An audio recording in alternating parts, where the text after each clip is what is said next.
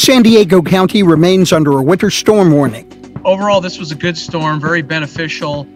I'm MG Perez with Jade Hindman. Maureen is off this week. You're listening to KPBS Midday Edition.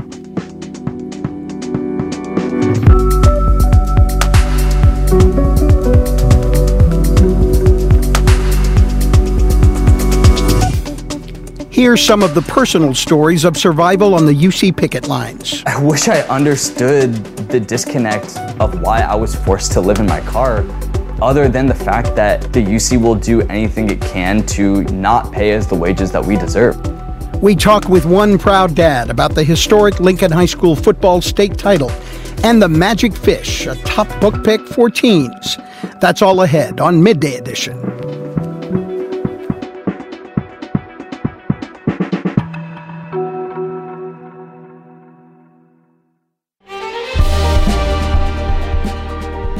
Hi, I'm Bill Hoehn. And I'm Ted Hoehn. Over the past 50 years, our family has brought many world class dealerships to Carlsbad, including Mercedes Benz, Porsche, Audi, Honda, Acura, Jaguar, and Land Rover. That's right. This year we're celebrating 50 years in Carlsbad. So, on behalf of the entire Hoehn family, we want to thank San Diego. Throughout the years, We've taken tremendous pride in meeting and even exceeding our customers' automotive needs. We value the relationships with our clients and look forward to serving you for years to come. We invite you to visit one of the Hoehn Carlsbad dealerships or hoehnmotors.com. We are still just over a week away from the official start date of winter, but the cold and rain and even some snow are already here. A winter storm continues to threaten San Diego County today after causing dozens of accidents on the road Sunday and forcing cancellation of the San Diego Bay Boat Parade of Lights. Today, campuses in the Julian Union, Spencer Valley, and Warner Unified School Districts are closed as a winter storm warning remains in effect until 10 o'clock tonight for mountain areas. Here to tell us more is Alex Tardy, warning coordination meteorologist for the National Weather Service in San Diego. Alex, welcome back to Midday. Yeah, thanks for having me on again. So we were warned it was coming, and it did. How much rain has San Diego gotten so far in this storm, and how much more are we expecting? Yeah, that's exactly right. Overall, this was a good storm, very beneficial. Everyone received rainfall. In fact, every city location has seen between a half an inch to almost an inch and a half. Places in North County are up around an inch and a half, like in Escondido. In the mountains, uh, we've seen even more two to three inches of water, and overnight it's changed over to snow. And we're seeing snowfall all the way down to 4,000 feet in Julian, nice big white flakes. And do we expect that snow to continue falling? Yeah, we're going to see uh, on and off what we call it showery precipitation for the rest of today, especially through middle of today. It'll gradually start to wind down during the end of the day as the storm shifts to the east. Now we're in the cold part of the storm. We even saw this morning thunderstorms uh, move through Encinitas that came off the ocean. So some of the rain has been heavy, and like you mentioned, it's caused some uh, urban and local type of flooding uh, in low-lying areas. When there's a lot of rain, we always want to ask the question: How does it impact our current drought conditions? Yeah, this is a perfect timing. We haven't seen much rain since November 8th on election day with that last storm we had, the first storm of the year. So this is really all intents and purposes our second storm. Perfect timing.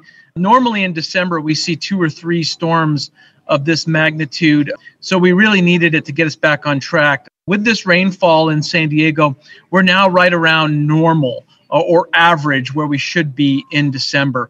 Our mountain areas are actually a little bit above average. So this is extremely beneficial to really put a damper on the fire season until later this winter. Now, in terms of the drought, we still got a long ways to go because we have two years behind us that were drier than uh, average. The Sierras were also hit by a storm this weekend, closing ski lifts and closing roads. How much snowfall have they been seeing?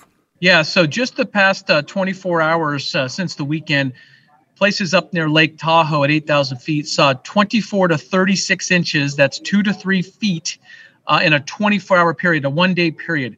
Um, that's near record breaking for snowfall, even up there. That's really heavy snow.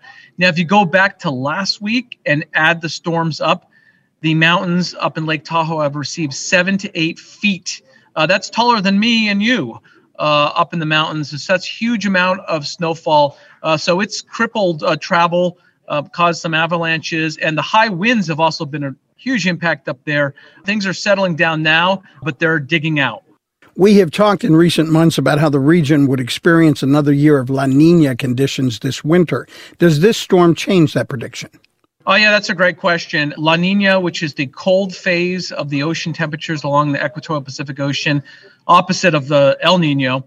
The La Nina is there, and we can see it on satellite. It's now three years in a row that it's sitting along the equator. So nothing's changed along the equator in terms of the ocean. Now, the atmospheric pattern has temporarily changed but it's too early to say if we're going to stay in this active pattern.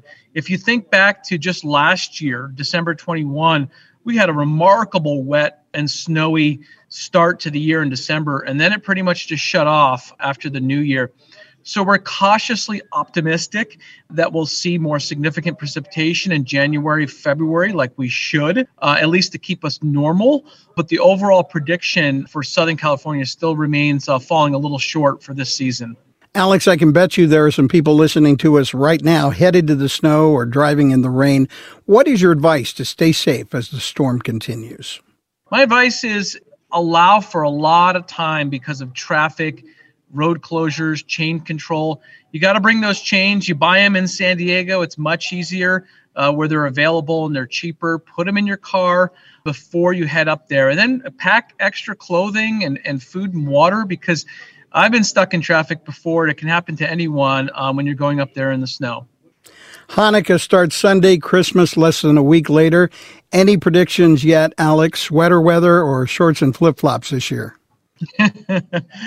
we do have another storm on the horizon. It's not nearly as cold or as wet. Uh, it looks like it's going to impact us next weekend.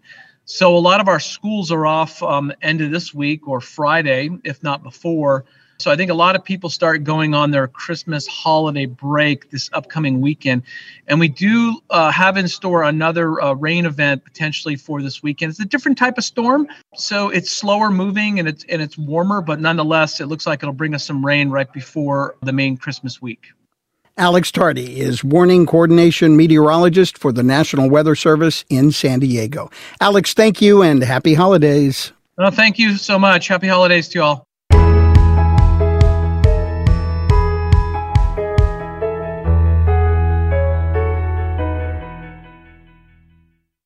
A quarter of the striking University of California academic workers ratified a new contract over the weekend, but that still leaves 36,000 teaching assistants and graduate student researchers on strike statewide. Those unions have put their picket lines on hold for the winter break after agreeing to mediation with university negotiators, which is now underway. I spoke to some of them who say they will not give up what they consider a fight for their lives.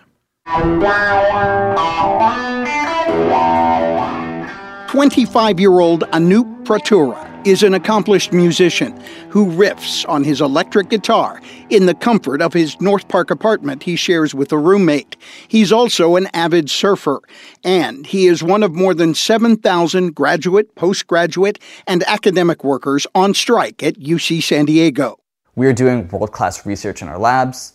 We're providing some of the best teaching that you can get anywhere in the country. You know, all of that is given by graduate students. I wish I understood the disconnect of why I was forced to live in my car, other than the fact that the UC will do anything it can to, you know, not pay us the wages that we deserve. I used to have a mattress sitting up here, down in here, I have a uh, water tank. Pratura was homeless and lived in his Toyota Tacoma for almost two months early this past summer because the apartment near campus he shared with three roommates was destroyed in a flood caused by a sewer line break. It just kind of was like a week by week thing where I kept thinking that, you know, by next week I'll find a place that I can afford and I'll be able to move out of here. And, you know, just with how little money I was making, I just couldn't even qualify to apply to most places. And while he was homeless, living in his car, he also got COVID. UC academic workers only make between twenty-four and thirty thousand dollars a year. That is at the heart of the labor dispute. It's just very expensive to buy a car and you know keep keep it up, and I don't feel like I could do that financially. Ahmed Akhtar moved from Chicago to San Diego almost six years ago. He's never been able to afford a car. He has been a UC teaching assistant, graduate researcher, and continues to work on a PhD in physics. His housing scholarship will soon run out, leaving him in limbo. That prompted him and his colleagues to form a new union called Student Researchers United. Teaching assistants and postdoctorate researchers were already unionized under the United Auto Workers of America. The new union is also under the UAW, which offers significant financial and bargaining power. For the longest time, student researchers didn't have a union. We didn't have this tool for, for getting rights, for enforcing our rights, for protecting our rights, and, and now we do. All right. I was told to announce that there's going to be an info session or some sort of. The strikers are also fighting for better working conditions. They want learning and research environments free of harassment and bullying, alleged by union members to be common among tenured professors and administrators. International students want protection from unjustified threats of having their visas revoked without cause. Varun Ramaprasad is here from India. He is willing to accept the risk of joining the union and being visible on the picket lines. I think it will be worth it. I think we have already made like huge gains, but the UC is like trying to not negotiate and then not try to uh, give us what we deserve, but we are going to keep fighting for it. For academic workers, this is a fight for survival. Anoop Pratora is grateful to be housed again. He's not sure the dream of getting his doctorate is still moving in the same direction. It could be on hold for a bigger purpose to help prevent others from suffering his pain and past. I want to fight to build a system, a coalition, a union where people don't have to go through that. You know, if it wasn't for my community, I, I, I don't know, I don't know how I would have made it. And that's why you know something like a union is so important to me because that is the essence of community and how community can be there for you.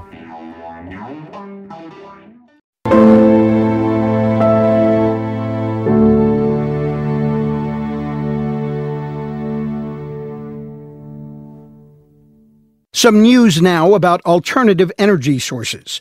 The U.S. Bureau of Ocean Energy Management just sold five leases for wind turbine projects off the coast of California. Three are along the central coast.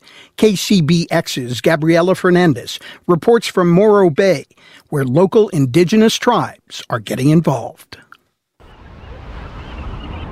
The windows at Morro Bay's Natural History Museum look out to sweeping views of the ocean.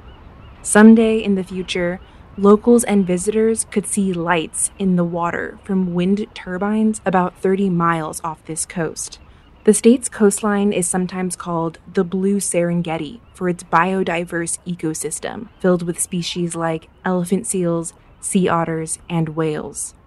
The animals living here are culturally significant resources for local indigenous communities. It's a symbolism and the teachings that are passed down are all based off of this natural world. That's Chad Jackson, a California State Parks archaeologist whose office is at the museum. He works with local tribal communities to manage the cultural resources of Morro Bay, Jackson and state parks don't have an official position or comment on Morro Bay's offshore wind development. He says his job is to collaborate with the tribes to help explain the cultural significance of Morro Bay.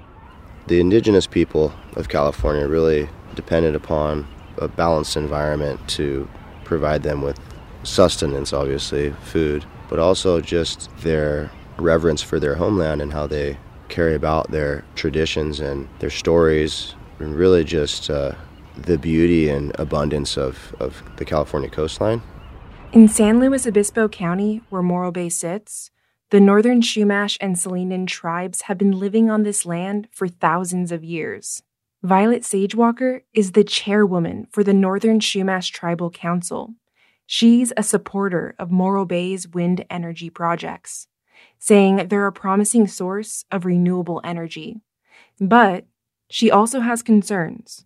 She's working closely with BOEM to make sure the offshore wind turbines don't disrupt the beauty and resources of the ocean. So we want to make sure that um, the offshore wind is done in a way that is um, compatible with our lifestyle and our values, which is um, it's really important for us. She says she wants to make sure building and maintaining the turbines doesn't end up killing vulnerable marine species. My main concern is how the um, wildlife is going to be affected by the industrialization of the ocean, which means seismic, acoustic, and you know any type of blasting that will be to anchor the windmills to the ocean floor. Local marine researchers say there will be impacts on the ocean ecosystem, but they also say there isn't enough research on how big of a threat they could pose to marine species. With a history of oil spills off the Central Coast, Sage Walker wants to ensure the switch to renewable energy doesn't perpetuate the exploitation of the ocean. So I'm hoping we didn't go from the foe of offshore oil, oil spills, and like all these things that we've been dealing with for the past 40 years to another one. The Morro Bay Wind Energy Area also encompasses the local Salinan tribe's ancestral land. The tribe did not respond to requests for comment on this story. I'm Gabriela Fernandez in San Luis Obispo.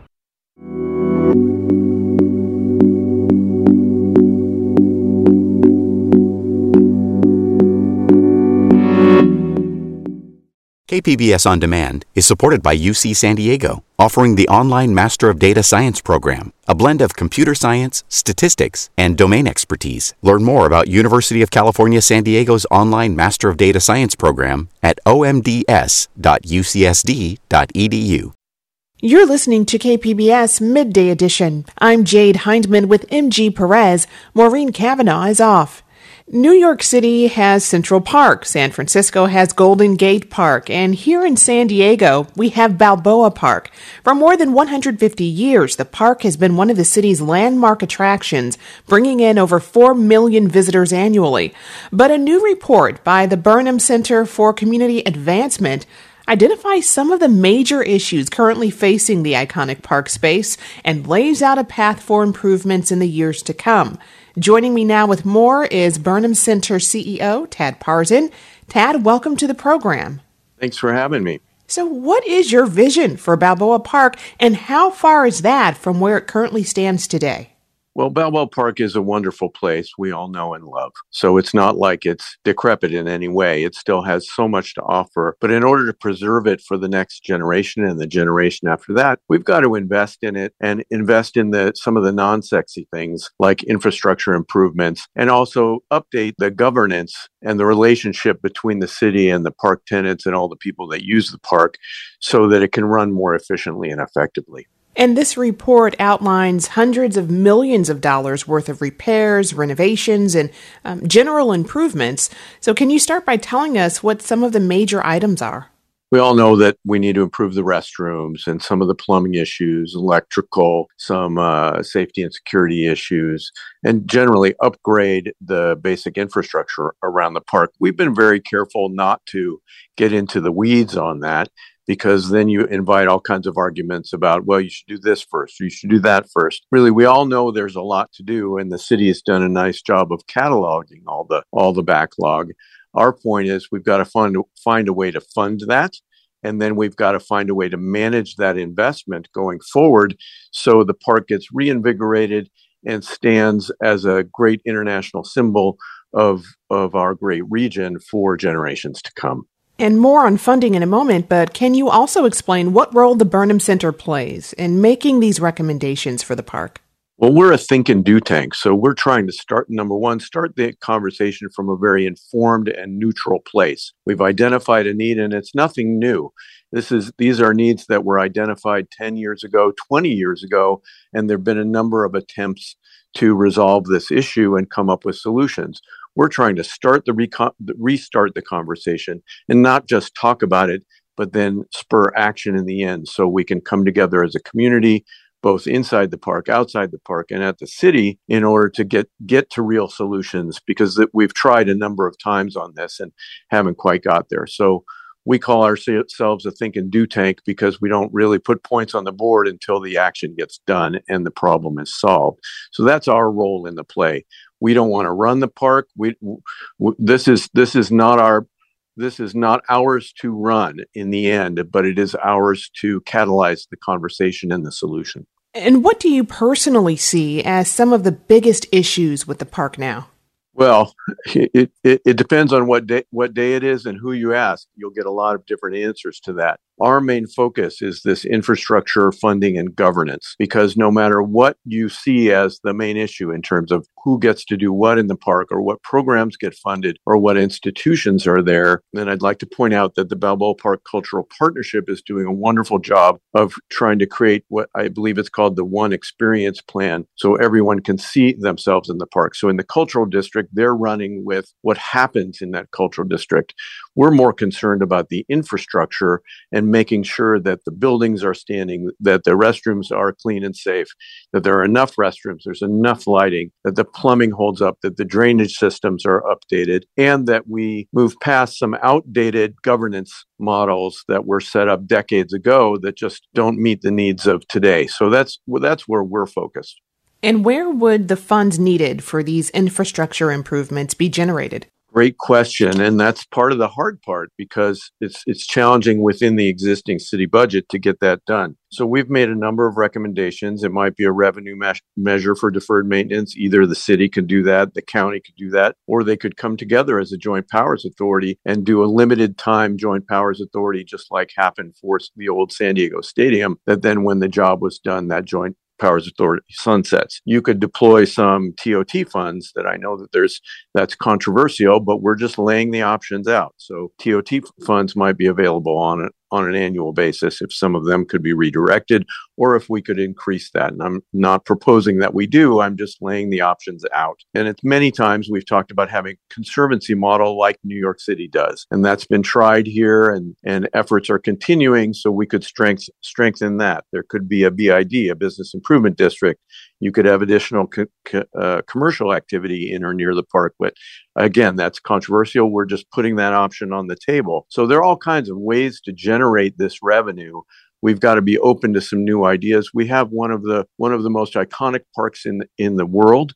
We are the only park of its kind in the United States, as far as I know, where there's a cultural uh, institution concentration within a giant municipal public park like we have. So so it's it's it's it really should be held up to uh, international hospitality standards and become that shining star on the hill like it like we envision it to be. You touched on this earlier, but the issue of who is actually in charge of Balboa Park isn't as clear as one might think. Why is that? That's a great question. And I think it's one that we're all asking. As you pointed out, that the way the park has evolved between the city and the stakeholders and the city departments that interface with the park. It's never come to pass that there was a park mayor, if you will. If you look at the park kind of like a, a, small municipality, think about what happens in the park. It's a lot like its own city, and it and it needs something like this is my personal view, some somebody to be a little more in charge, whether that's at the city or inside the park or both. So so, as I mentioned earlier, we set up systems decades ago to serve a park that has grown. Our needs have grown. Our community has changed. So, just the, the context within the which the park sits and the aging of the infrastructure just requires a new governance model with, with somebody really taking hold and, and setting direction for the park so that we can be a little more decisive and efficient in how we get things done in the park. This report suggests that organizations within the park, rather than the city and county government, should really lead the charge for these improvements. Why is that? Well, you know, you always want to start with who's using the service when you identify what what the service should look like. So we want to think about the community in terms of how it uses the park, how it sees itself in the park, how it would like the park, how, how it would like to see the park, how they want to access the park, and then you then you the, you bring the circle a little smaller and think about the people that li- really live and work and create the magic of the park every day, and that's the internal park stakeholders, and have them help reimagine how this would work and help lead w- in partnership with the city. The city owns the park, which means we all own the park. So it's really a user experience that we're after we're, we at the Burnham Center are focused right now because other institutions are focused on the experience. We're focused on making sure the park is in good, good financial and physical state and is governed efficiently. And we've touched on this throughout our conversation, but what do you think are the biggest hurdles in the way of addressing these issues? Well, we've seen so many of these of these attempts stumble because there are so many differences of opinion and you have this revered public space that everybody everybody has has an opinion about and has a voice. And so when you're doing a public process like that gets messy and it gets challenging. And politicians are are doing the best they can the city is pedaling as fast as it can with what it has to work with but there are so many demands on city funding and and the attention of city of the city bureaucracy and city leadership that it's very hard to to get the like I said before, the non sexy stuff like plumbing or electrical or drainage to get that to bubble to the top. You see this in in school facilities a lot, where you know uh, school general funding goes to teachers and programs and supplies and and and other things that are critical to day to day operations. It's very challenging for public entities to fund long term de- deferred maintenance. So this is we're not unique this way. This is not, it's nobody's, I'm not, we're not pointing the finger at anybody. Everybody's doing the best they can with the systems and the funding that they have to work with. So we've got to generate a new approach to, to how we do this and one that's streamlined and takes, takes community voice into account, but still gets done what needs to be done. In our particular interest area, there's less subject matter content. So it's not about what program gets run or what institution gets what funding. It's really how do we keep the place physically in shape and financially stable. I've been speaking with Tad Parzen, CEO of the Burnham Center for Community Advancement. Tad, thank you so much for joining us. Thank you. It's always a pleasure.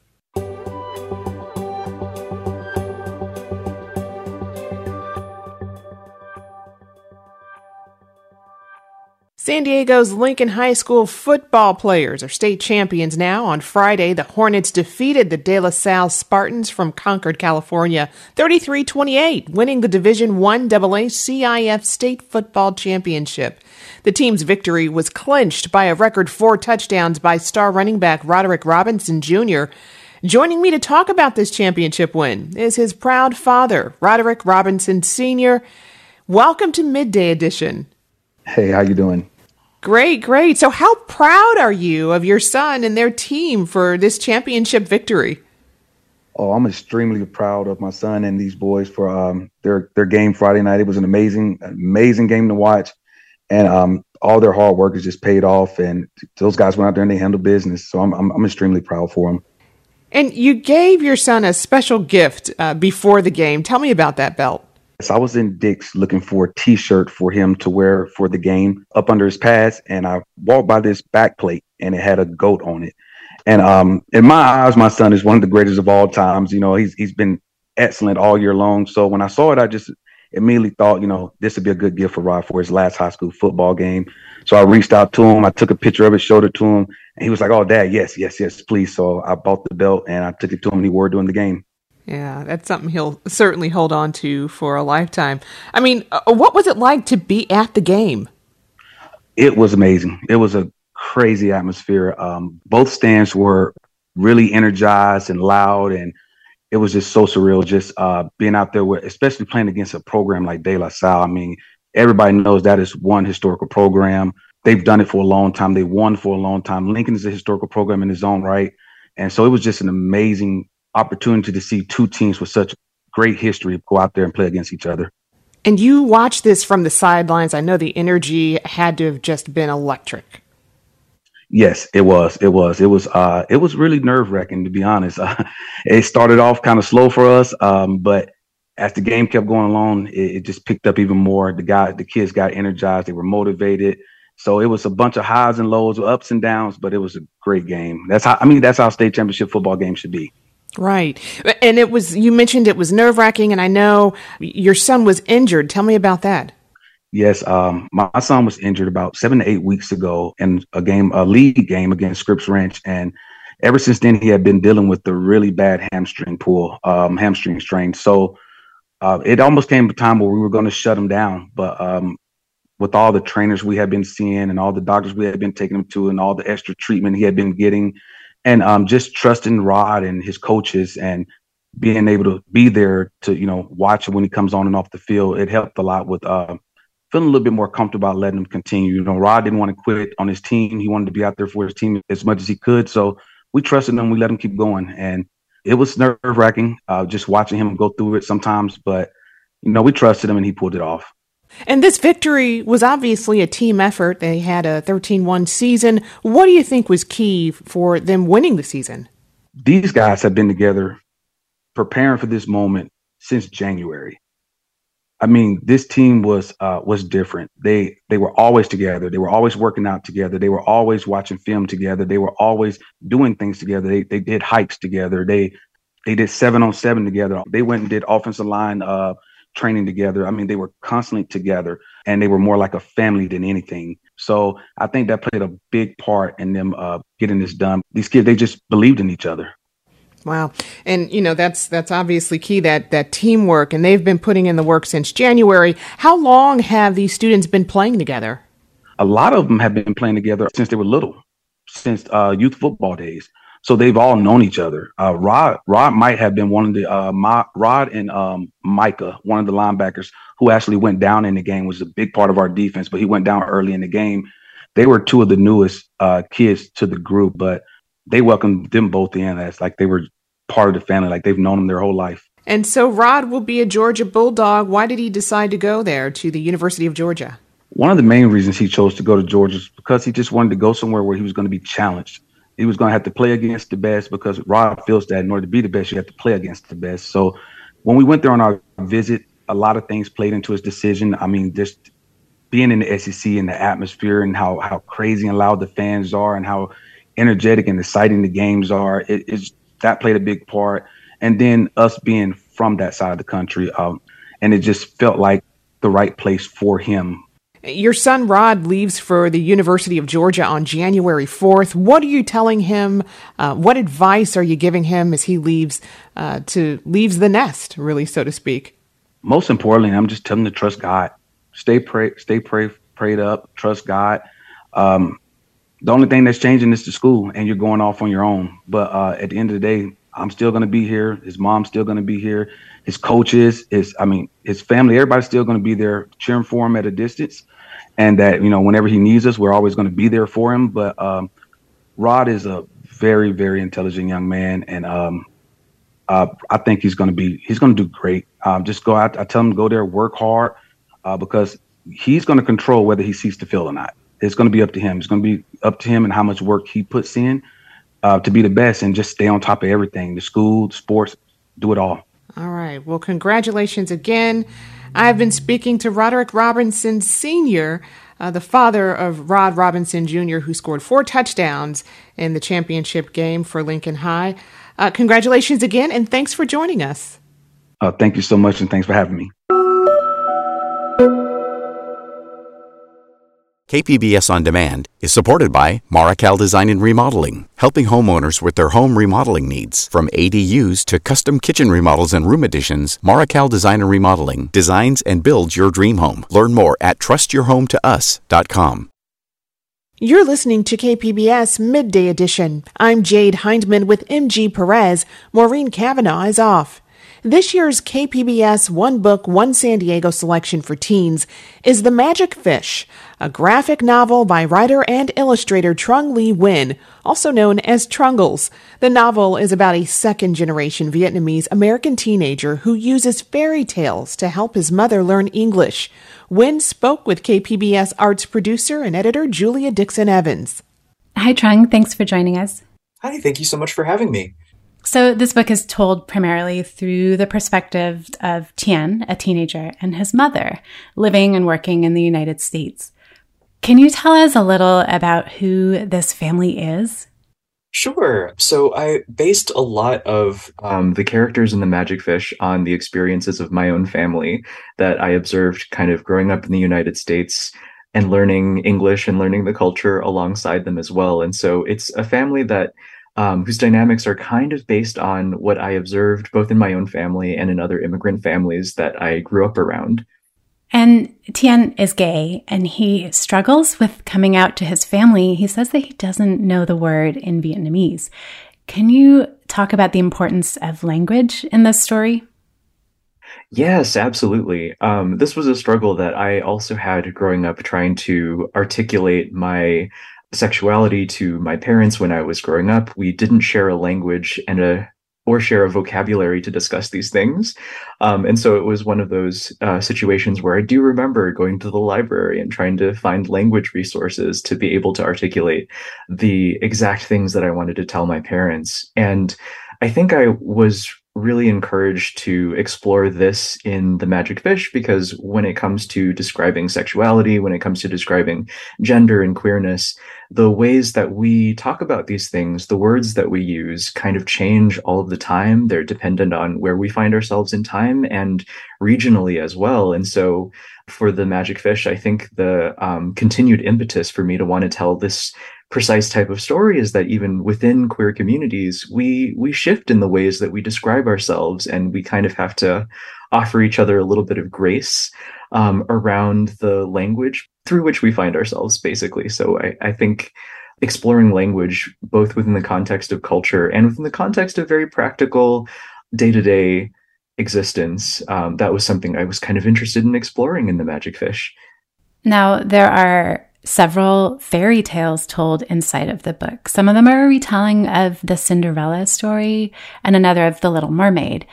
Can you tell me about your use of fairy tales in this story and why those stories?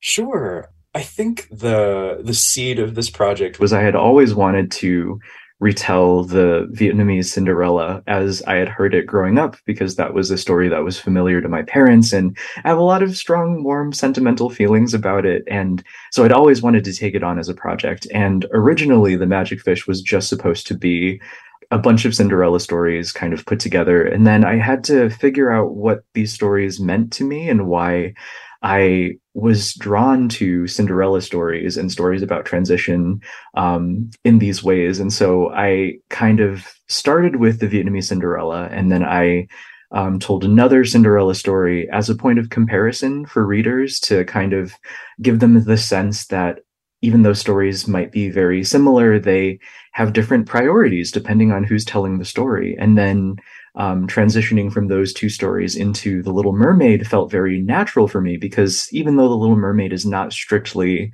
a Cinderella story, it is a story about giving up the things that are familiar to you in order to be with the people that you love and to have the life that you want for yourself. And that's something that I find to be really resonant as an immigrant. But The Little Mermaid is also a queer allegory um, in the iteration that we best understand it through Hans Christian Andersen. It was sort of a love letter. And so all of these themes sort of coming together um, wasn't something that I had intended at the very beginning, but reaching in and exploring why those themes were really resonant with me really helped me tether the important elements of the fairy tales together um, within the context of the overarching story in the magic fish. And when you say there's a Vietnamese Cinderella, as an immigrant, was it surprising that every culture has seems to have a version of these same fairy tales? Yeah, when I was a kid, I was really surprised. I was like, "Oh, there's this wonderful um, kind of underlying story archetype that manages to find its way across different cultures. And I realized that the Cinderella story wasn't the only one. There are a lot of really common, you know, fairy stories and common tropes that show up from culture to culture. And I think a part of my attraction to fairy stories is that they're so organic. They they feel like they're they're people almost. I love the notion that a fairy tale is something that that can exist in multiple places or that it moves from place to place and it changes clothes depending on the culture in which it finds itself and it changes its priorities. And so fairy tales illuminated the notion that stories are more about the storyteller and that even though the content of the story might be really similar from place to place, depending on who's telling the story, you get a sense for that person's priorities and their hopes and their fears and their dreams and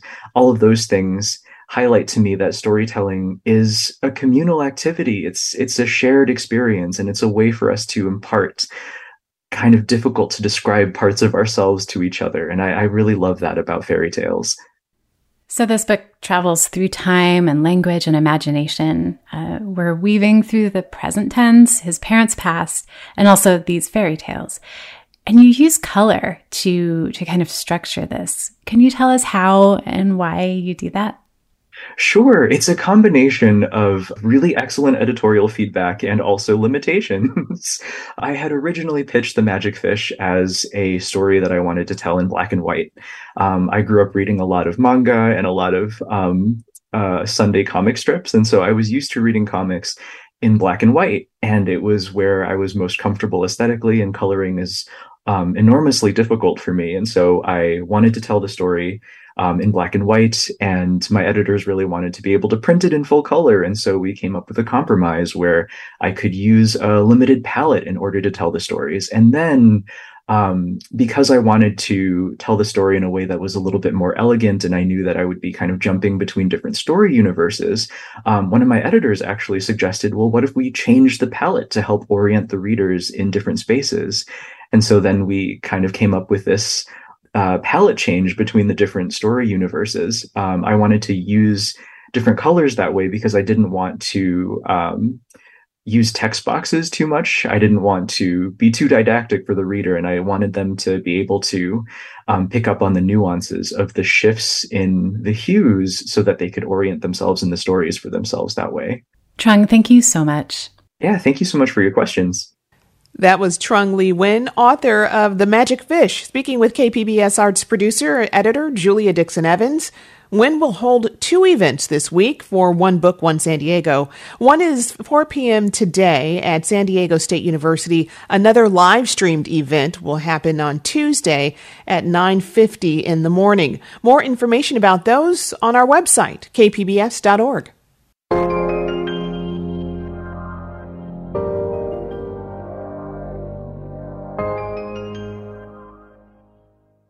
As the song goes, it's the most wonderful time of the year when neighborhoods around the county glow with holiday decorations. KPBS arts producer Julia Dixon Evans is back now in the holiday spirit with some of the most popular light displays around the area. She spoke with KPBS's Debbie Cruz. Here's their conversation.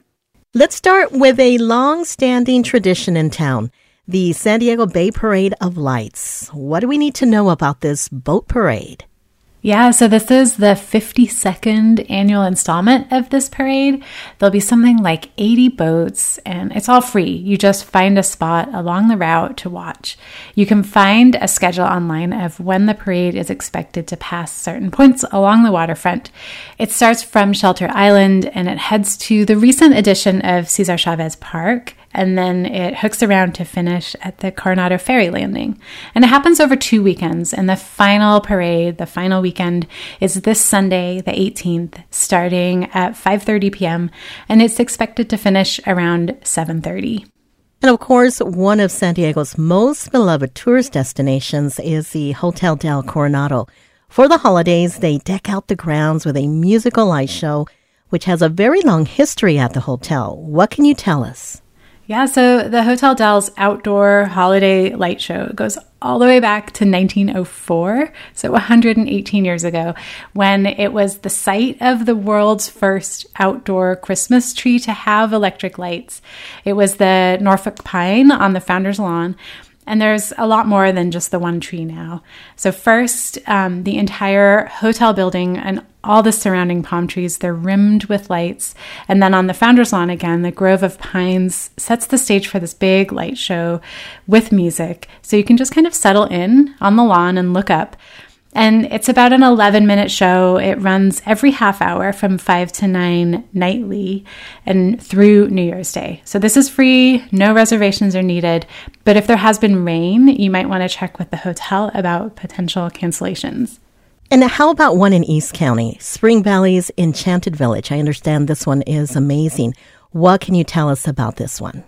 Yeah, it's held near Steele Canyon High School at Noah Homes, which is a nonprofit organization for housing and opportunities for individuals with developmental disabilities. And the Enchanted Village is it's ticketed. Prices range from about 14 for kids to 22 for adults, and the proceeds do benefit the organization and they take over the grounds. There's acres worth of lit up walking paths, there's light tunnels, gigantic candy canes, and in total, over a million lights. And there's also entertainment and food and drink to buy. There's characters dressed in costumes, and Santa is there every night. And this one runs December 16th through the 22nd from 5 to 8, and you'll want to get tickets in advance for it. Too much fun. How about in North County? Yeah, the California Center for the Arts Escondido has a free light display and it's open daily to the public at sunset through January 2nd. And there's a big rainbow light tunnel that's the centerpiece of this one. But there's also a bunch of LED trees and some light shows too. And there's another ticketed option at the San Diego Botanic Garden in Encinitas. What do you know about Lightscape? So, this is like an illuminated art exhibition that's also kind of a short hike along a trail. And this is another one that boasts over a million lights. It's about a mile long path with a bunch of different light installations. There's the Winter Cathedral, which is a massive golden light tunnel. There's also a fire garden. And this is ticketed. You do have to book a timed entry to the exhibit, ranges from 13 to $29, but it is cheaper if you're a member of the Botanic Garden. And it runs every day from the 14th through the 23rd, and then it will reopen on December 26th through New Year's Day. Well, thank you, Julia. These all sound great. That was KPBS arts producer Julia Dixon Evans speaking with KPBS's San Diego News Now anchor, Debbie Cruz.